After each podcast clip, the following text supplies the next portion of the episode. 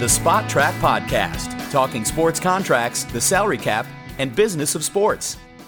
Hey everybody, welcome to the Spotrac.com podcast. Kevin Sylvester, Paul Peck, of course, with the founder of Spotrac.com, Mike Ginnitti. Mike, we have uh, a special guest with us here on the line, Andrew Brandt, former vice president of the Packers, and now he provides analysis of the business side of sports for ESPN, Monday Morning Quarterback, The Athletic, just to name a few. And uh, Andrew Brandt joins us. Andrew, uh, thanks for being with us today. Yeah, happy to be with you guys. We, we feel like uh, having gotten to know Mike here lately, uh, Andrew, that uh, that you are the equivalent to Mike of what uh, a star NFL quarterback might be to a kid, uh, you know, dreaming of his heroes. And if there's an Andrew Brandt poster available, Mike would have it up in his bedroom. Well, that's really kind, and there's mutual admiration. I use Spotrac in a lot of my writing and some of my research, and uh, my students that I teach at Villanova, they use it as a resource too. Because even as someone who's been in the league a long time, uh, the information you get is not always accurate uh, unless you get it right from the source. So Spotrac's always been a good resource for me. Appreciate it, Andrew. Uh, just a few questions here. Let's, uh, if, you, if you don't mind, just kind of uh, kind of dialing in on on how you kind of got, got going with the business and how you ended up with the Packers and, and kind of the process of coming to where you are now. Yeah, I mean, I was a kid growing up that maybe it's apropos for what I've been doing in my life, but I always thought of sports as something that was interesting from less kind of the little nerdy kid worrying about players' stats and what they're doing and more about sort of why are certain organizations always successful? Why do these teams win and those teams don't? And kind of looking at sports from a bigger picture, even at a young age. Um, I got really into sports as a Washington Redskin fan growing up and around D.C. My dad would take me to all the games, even at a very young age, back when it was RFK Stadium. And that sort of piqued my interest as a spectator. And then as an athlete, I was a tennis player and did a lot of junior tournaments and then went across country to Stanford, uh, where I was certainly not one of the better players there, but got to experience being kind of on the JV of a national championship team. And my life started as an athlete in sports. Really, a few of us on the team decided we're going to try this, and we started to play little ATP Challenger Satellite Circuit tennis tournaments where show up on a Monday in some small city, and usually we were in places like Lafayette, Louisiana, St. Charles, and Pensacola, Florida, and you'd hope to win a match and not have to move on to the next tournament till the next week. But did it for about six months, and I realized I wasn't going to do anything with my life, and or my opponents made me realize that wasn't happening.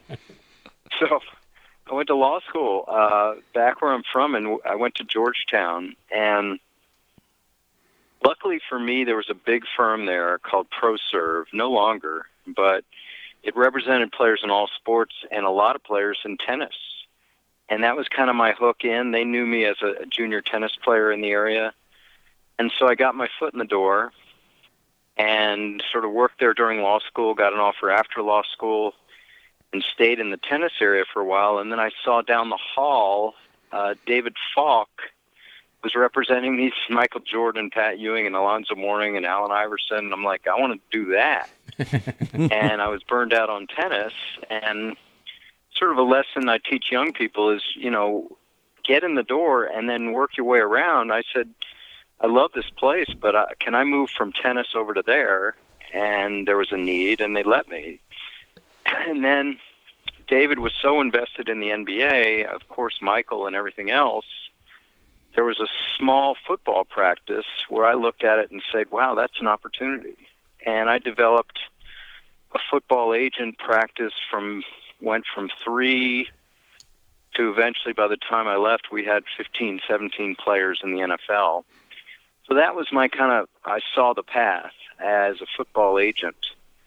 And then I did my first switch from labor to management back in the early 90s, I was doing a contract with the Vikings, and there was a GM named Mike Lynn, and he looked at me up and down and said, "Do you speak Barcelonan?" And I said, "Is that Spanish?" and he said, "Yeah." Turned out it wasn't. Um, I said, yeah, I speak it. So he said, well, you know, we're starting this new league, World League. We're going to introduce football around the globe and looking for young, hot GMs to sort of run these things. And how'd you like to go to Barcelona? And I said, well, let me think about that. And I realized I got no wife and kids and opportunity to run a team at a really tender age. Uh, I decided to do it. And I had no, uh, no, no coaches, no staff, no stadium. I, it was an amazing experience. I had to hire a coach. I interviewed hot assistants in the NFL like Tony Dungy and Pete Carroll, and they were all like, "Yeah, it sounds cool, Andrew, but no way. we're not going to Spain. That's going to car- ruin our careers. We're not going to Spain." So anyway, uh, uh, Boston College just fired their coach named Jack Bicknell. I met him. I loved him. Hired him on the spot. He said, "I got assistants." I said, "Great." They're hired. You want to meet them? No, we don't have time for that. so we went down to Florida and we had uh, 800 players and we poked them and prodded them. I didn't know who to pick. I asked the NFL people I knew. They told me who to pick. We picked them. We went five day training camp. We cut from 80 to 40. We go to Spain. We basically built a team in like three weeks. And um, then I had to sell the product, and no one knew what American football was. We get out there in the first game, and you know, seam pattern to the tight end. He goes 80 yards. We're, I'm jumping up and down, touchdown. The crowd's got polite golf applause. the kicker came on, kicked the extra point, and they went nuts. So I realized, you know, this was the experience I had with the Barcelona Dragons two seasons. Uh, they cheered at all the wrong times. They did the wave the entire game long. and they had no interest. That was the thing I learned. They wanted a party. Uh, they didn't really care about touchdowns and quarterbacks and all that. In fact, they were upset. They kept asking me about why do you have so many meetings. I'm like, what are meetings? You run a play, then you meet. And you run a play and you meet. stop the meetings. And I, and I said, well, that's called huddle. I went to coach. He, you know, he said, screw that. we run. We don't run no huddle. Uh, so anyway, you see all the challenges that we had there. Uh, but it was maybe the best learning experience I ever had because we were truly introducing a new sport to a, to an audience, and it was unlike the teams in London or Germany that really did have an understanding of football. so I did that, and and I know I'm being long-winded here, but just giving you my whole career because I think it's instructive, especially to young people. I uh, the league folded or suspended, and it came back few years later, but I went back to the agency business because once again, I saw a path where there wasn't really a team job opening up uh, for us coming back from the World League, and I had an opportunity to go back into the agent world. And I joined a firm in Boston called Bob Wolf Associates. Bob was a great pioneer in the industry and started representing basketball and football players primarily a guy who I met as a baseball player, ironically, uh, who was playing baseball in his off seasons from University of Texas, named Ricky Williams. Hmm. and then Ricky became this incredible football player. And as I remarked the other night during the Heisman ceremony, you know, that was my Heisman experience. I was with him. Two weeks later, I signed him. I had the number, you know, top pick in the country. I was at the height of my this is my watershed client in my career. And then I see these guys hanging around Rick, and I'm, you know, over the next couple months, and I confront him, and he said, "Well, they work for Master P." I said, "Who's that?" He says, "He's a rapper. What's going on?" Well, he wants he's starting a sports agency. He wants me to be his guy. And I said, "What's that mean for me?" And he said, "Well, I want you to work for P." and I said, "Me and P?" "Yeah," and uh, I met him, and I, you know, I'm telling my wife at that point, I think I'm going to be working for Master P because that was my big time client, and I didn't know what else to do. And the exact same time this was happening, within a day or so, I'm getting these calls at not at my office, but at my home from the Green Bay Packers. And I had some players over the years. I had one at the time Bill, one of my closest friends, Matt Hasselbeck, who was a third string quarterback. And I called them back and I said, I can't talk now. I got Ricky Williams, I got Master P. We'll deal with Hasselbeck another time. And they said, We're not calling about Hasselbeck. I said, Why are you calling? They said, Well, Mike Holmgren, our coach, just went to Seattle. And I said, Okay. And he took Reinfeldt, the guy who ran the whole business operation. And I said, Okay, sorry to hear it. And they said, Well, how'd you like to switch sides? And I said, "Well, Green Bay." they said, "Yeah." and I said, "Listen, uh, you know, you talk to hundreds of agents. Why me?" And they said, "Well, you know, you, Matt speaks so highly of you. You know your way around all these contracts and cap, and you have a nice way of dealing with people. We want to be more agent friendly, and what better way to hire a friendly agent?" So I, you know, again, a lot of decision making leaving the agent industry, and I decided to do it. Um, and moved to Green Bay, Wisconsin, uh, where I had to look up on a map where it was. My wife was a teacher, joined me like eight months later. Um, but almost 10 years, and in a nutshell, I was kind of the guy, you know, people say capologist, contract, vice president football operations basically, I thought of myself as the bridge between the business side, which is very long term, and the football side, which is very short term. So sometimes I was being the voice of caution to coach and GM, like, hold on, we can spend that next year. We've enough invested in D line, that kind of thing. And other times I was the voice of caution to, I must aggression to the business side where I would say, listen, uh, we need to do this. We need another million dollars here. So I, you know, I managed our payroll, which could be anywhere from a 100 to 150 million over the years. Did all the contracts, dealt with all the player agents on all the issues, dealt with the league on grievances and fines and lawsuits.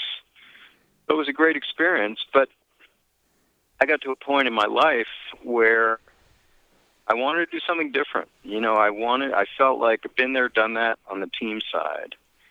and could I create what I, could I fill what I saw as a void in media and in academia where bringing people inside the, the ropes, uh, talking about it, writing about it, teaching about it, lecturing about it, um, radio, podcast, and you know, in a nutshell, over the last seven years, that's what I've been trying to do, and um, I've done it for, as you mentioned, ESPN, Sports Illustrated, my own website at one point. Um, and then on the teaching side, I started teaching in Wharton back in Philadelphia, University of Pennsylvania, and then a few years ago, Villanova endowed a program by Jeff Moorad, who's part owner of the uh, Padres, on sports management and sports law, and they asked me to do it, and uh, I initially resisted because I had so much going on, but I left University of Pennsylvania and came over to Villanova on the academic side, and it's been great. Uh, and they've obviously allow everything I do on the media side, and been a great experience. So that is a long-winded way of saying where I came from and how I got to where I am today. Andrew, I'm curious when the, the first time you did a deal working for the Packers, how that you know the mindset of you're used to trying to extrapolate as much money out of a team as you could. Now you're trying to spend as little as you could. How tough was that to switch? Uh, you know, flip the switch there. Yeah, it was very hard. Um, the hard thing for me was, I guess, the relationships. Um, you know, I, I sort of have always been kind of a player sided guy. And when I went to the team side, you know, you sort of hear agents and players say, oh, Andrew went to the dark side. and, you know, you sort of feel like, okay, you're the enemy now. And I never sort of saw it like that. Even when I was an agent, I didn't look at teams as the enemy. And that was a little tougher for me than actual the negotiations. It was just sort of the feeling like, wow, you know, I'm really being seen as the adversary. Um, and one thing that happened in Green Bay is early on, there were some players that looked at me, liked me, our wives or friends, because Green Bay is such a fishbowl, and said, "You know what, Andrew? I'm going to negotiate with you. I don't need an agent. Hmm. I like you. I trust you." Hmm. And those were really hard for me because I looked at it initially. I'm like, "This is great. Two friends sitting in a room talking about a contract." But I learned that it was it was the, some of the hardest deals I've ever done because you're telling a young man his worth and it's raw, it's emotional, he doesn't like it. And frankly, it, it kind of uh, affected negatively a few relationships of me and players, my wife and their wife. Uh, so that was a, a learning experience for me. Andrew, one of the things that we spend a lot of time on this podcast talking with Mike, and it's not just football because we do cover a lot of sports, but I think when we talk about contracts and you compare and contrast across sports, the one big thing that Mike always brings up, and I'll let him follow up as well too, is the one big difference of the major sports is that there are no guaranteed contracts in the NFL um, compared to the other sports. I guess the, the question there is do you ever see it happening? Are there some inroads being made by agents and so forth to try to move the NFL a little closer to the model of the other major sports where some of those contracts become guaranteed? Yeah, I mean, it, there's no. I, th- I think the listeners know this. There's nothing in the CBA of baseball or basketball that says contracts should be guaranteed. There's nothing in the CBA of football that says they shouldn't. It comes down to individual negotiations, and I've said this before. It's got to start with the superstars to break the seal now I know people say, well, you know, you give them 50 million bonus, it's essentially guaranteed, but really it's not. And I can think of a couple examples even coming into this year. One is someone who's all over the TV for different reasons, named Tony Romo. You know, when he got his contract a few years ago, everyone said, "Oh yeah, of course he's going to play through that. He's Tony Romo." Well, look what happened. Dak Prescott happened, and it's not guaranteed, and they got out of it. Now they leave a big hole in their cap, but Tony Romo should be getting paid by the Cowboys for this year. If it was any other sport, of course he would. Um, I just don't understand why even the best agents and best players don't respond to an offer of $125 million and say, that's great, I'll take it, just make it guaranteed because you know what is the team's going to say? Well, of course you're going to be here, and you should respond by saying, "Okay, make it guaranteed." Once the superstars get those, then there'll eventually be a trickle down. But like any negotiation, it's much harder to get something in than to keep it out, and owners have been able to keep it out. Andrew, let's kind of stay on the cap there, if you don't mind. Uh, one of the big scenarios, obviously, is this offseason that that has this massive amount of quarterbacks from all different angles, right? So we've got uh, some potential free agent quarterbacks, possibly some trade trade option quarterbacks, and then obviously the top of the draft. There's a there's a handful of quarterbacks that are being targeted here. So one of the things I'd want to talk about is number one, how do you see that sort of playing out, especially for the free agents, who is where it's such it's such a rarity to have a viable starting quarterback available via free agency. You know, the Kirk Cousins in them is their number going to be compressed because of the need recently for teams to draft and sort of hit the lottery on these draft quarterbacks? Yeah, it's a complicated question. Uh, you know, I think Cousins is a discussion unto himself really, excuse me, the uh, the Redskins have just seemed it's almost like a relationship between a, a man and a woman there that that they're in in very much like, but they're not in love. so they just refuse to get married. Uh, they continue to date, and they're dating very heavily because they're paying all this money for last year and this year but I still don't know, as you suggest, I still don't know if they're ready to get married on both sides.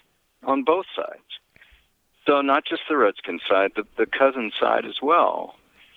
Now, that leads me to believe that there won't be a, uh, a huge long term deal. So will they transition tag him? and wait and see if anybody's really going to come after him with a huge number. I don't think they'll franchise tag him with the 35 million number. And the other issue is letting him into the market. I don't know. It's hard to handicap right now. But I tend to think that we tend to see that you know there's going to be all these money for quarterbacks that are going to be on the market, but then you start running down the teams, and teams are pretty covered. Whether it's with young guys, whether it's with the people they have now, um, you know, people sort of throw out teams like Jacksonville. Well, maybe they they like Blake Bortles. Certainly doing well this year. They throw out names like San Francisco. Well, it seems like they have an answer.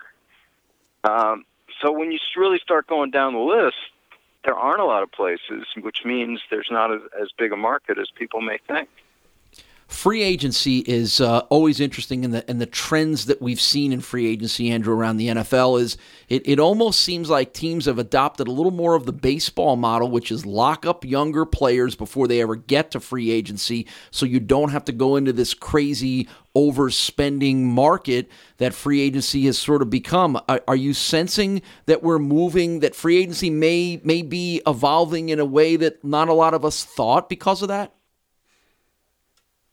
I am. I, I think one thing about free agency that we've seen over the past few years, it is very short now. there is a March, whatever that date is, and maybe it's 36 hours. And then it's basically over, except for two year deals and some one year deals and musical chairs contracts, people getting in before the money runs dry. Yes, there's always going to be the the Malik Jacksons and Janoris Jenkins and Brock Osweilers the guys and Calais Campbell's that get the huge deals in, in that first wave, but it seems to be petering out. I think what you're addressing is what I did in Green Bay is we knew we had to get the guys young because let's face it, we weren't in the most geographically desirable place, and when it got to free agency, wanted to make sure we didn't have to pay top dollar. So you try to go guys early in their contracts to get whatever discount you can and lock them up so you're not dealing with their leverage point at free agency. But yeah, it's continued teams continue to do better to lock core guys up. There's more cap room now to do it. Uh, I think there's better management than there used to be when it comes to contracts and cap. So that's all happening. And then the last thing, I in Green Bay, as you know, we weren't a big free agency team and I was part of that, I would ask the question like, wait a minute, why is why is he out there, and why is his team not trying harder to lock him up? And you have to always ask those questions. Uh, on the Green Bay front, we've talked an awful lot about it, and I think it's fascinating the Green Bay approach. And I'm going to let you talk about one of your particular Green Bay situations by throwing you um, our favorite trivia question that Mike hit us up with a couple weeks ago. We were talking about career earnings, and uh, the top fifth of the top 15 all-time career earners in NFL history, 13 of them are quarterbacks. And the great trivia question is, can you name who the other two are? I know you can name one of them because you negotiated the deal. Tell us how the Packers decided to dip their toe really for one of the few times ever into free agency. Well, they've had three big ones um, on the defensive side in, in the 20 something years, starting with the first big free agent of all in Reggie White. Uh, the one I was intimately involved with became Defensive Player of the Year Charles Woodson. Mm-hmm. And then at the end of my career, it was uh, Julius Peppers.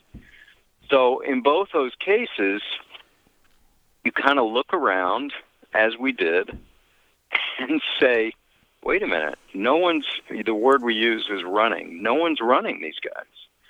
Running meaning bidding them up, going after them hard, marketing them, recruiting them, and you know, you just sort of shake your head as I as I just said, like what are we what are we missing?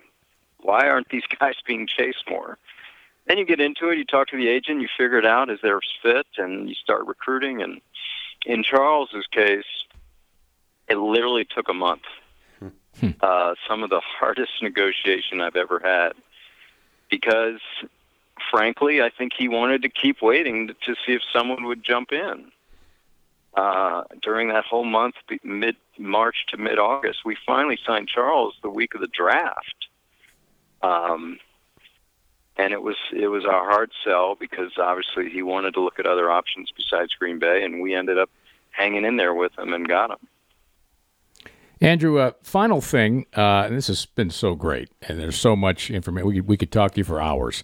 Uh, so that means we have to have you on. We have to have you on again. But um, can you briefly uh, give us your opinion on what streaming is going to mean to NFL television contracts moving forward? Because that's where they derive so much revenue.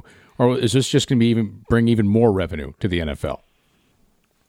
Yeah, and I mean we're in the week of the announcement of the Verizon deal, which allows for mobile access starting with the playoffs. Um, I've written this and talked about this. I just think people talking about NFL having problems or the brutality, the violence, the concussions, the social protests.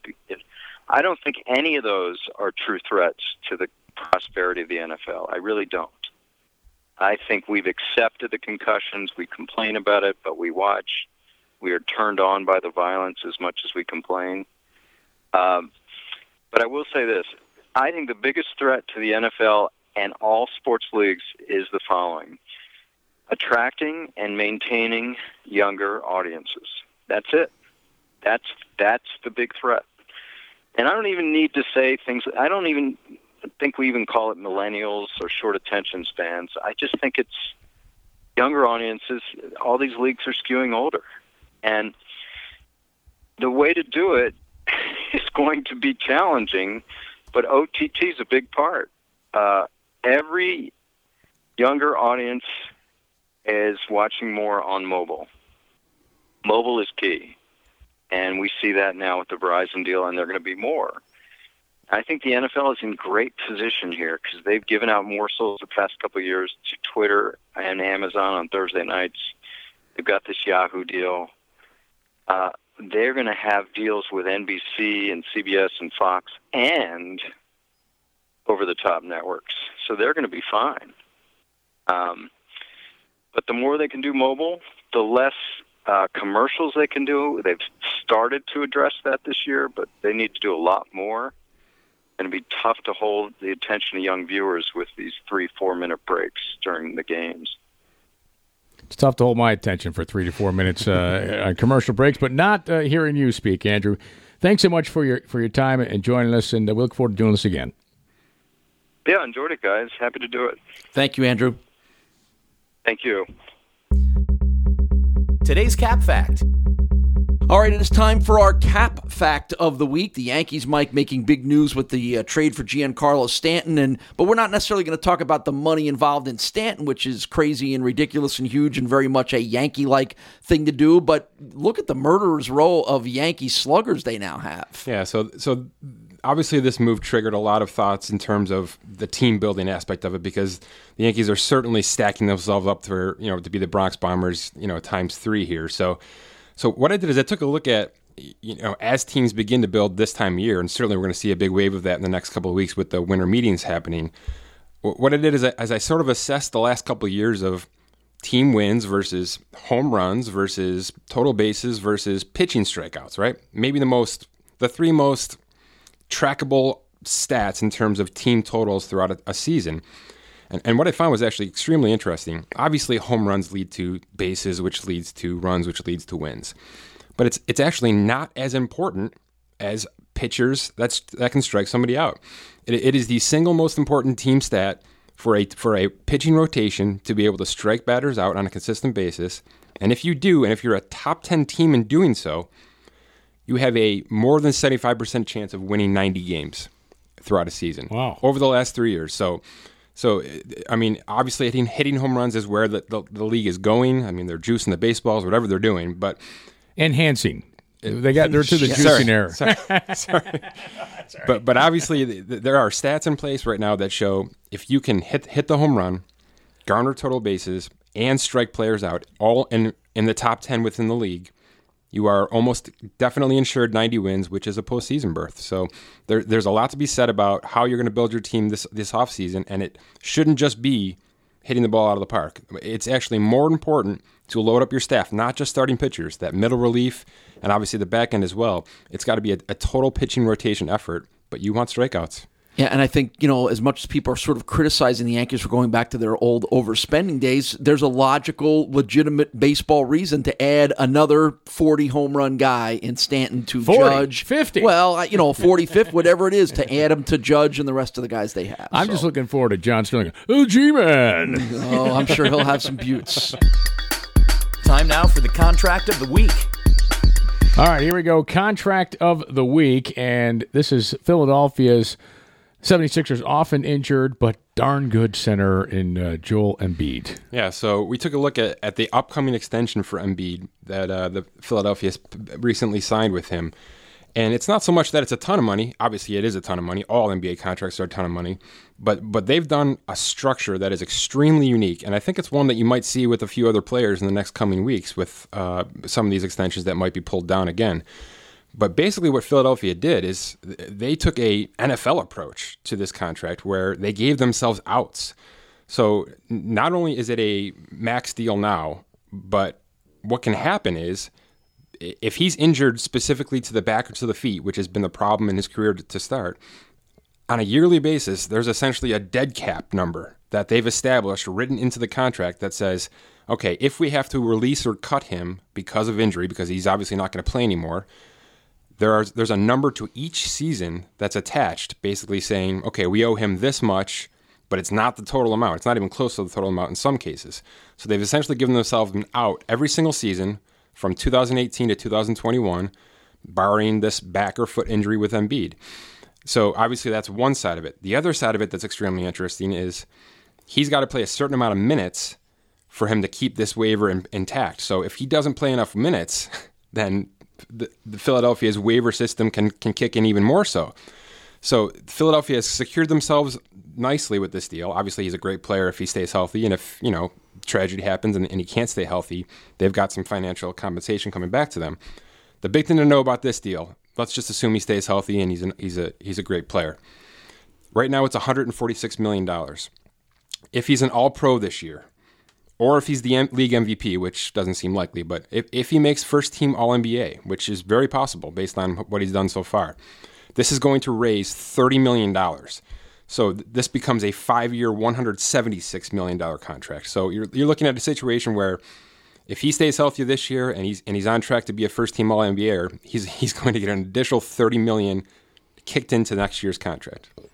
So who lobbies whom in the voters' side? The Sixers lobby the vote. Hey, don't You know, vote for this It's guy. an interesting conversation because you know what? If he's that good and they're that good because of him, Yeah. uh, it's a coattail situation. They'll probably be more than happy to pay it. no problem. All right, uh, a lot of great stuff there. Andrew Brandt was awesome at the start of the podcast. Oh, Yankees, uh, of course, our uh, cap fact and uh, cool stuff there in the NBA with Joel Embiid. Uh, that's it for another edition of the Spotrac.com podcast. For the founder of Spotrac.com, Mike Ginnitti, Paul Peck, I'm Kevin Sylvester. We'll talk to you next week.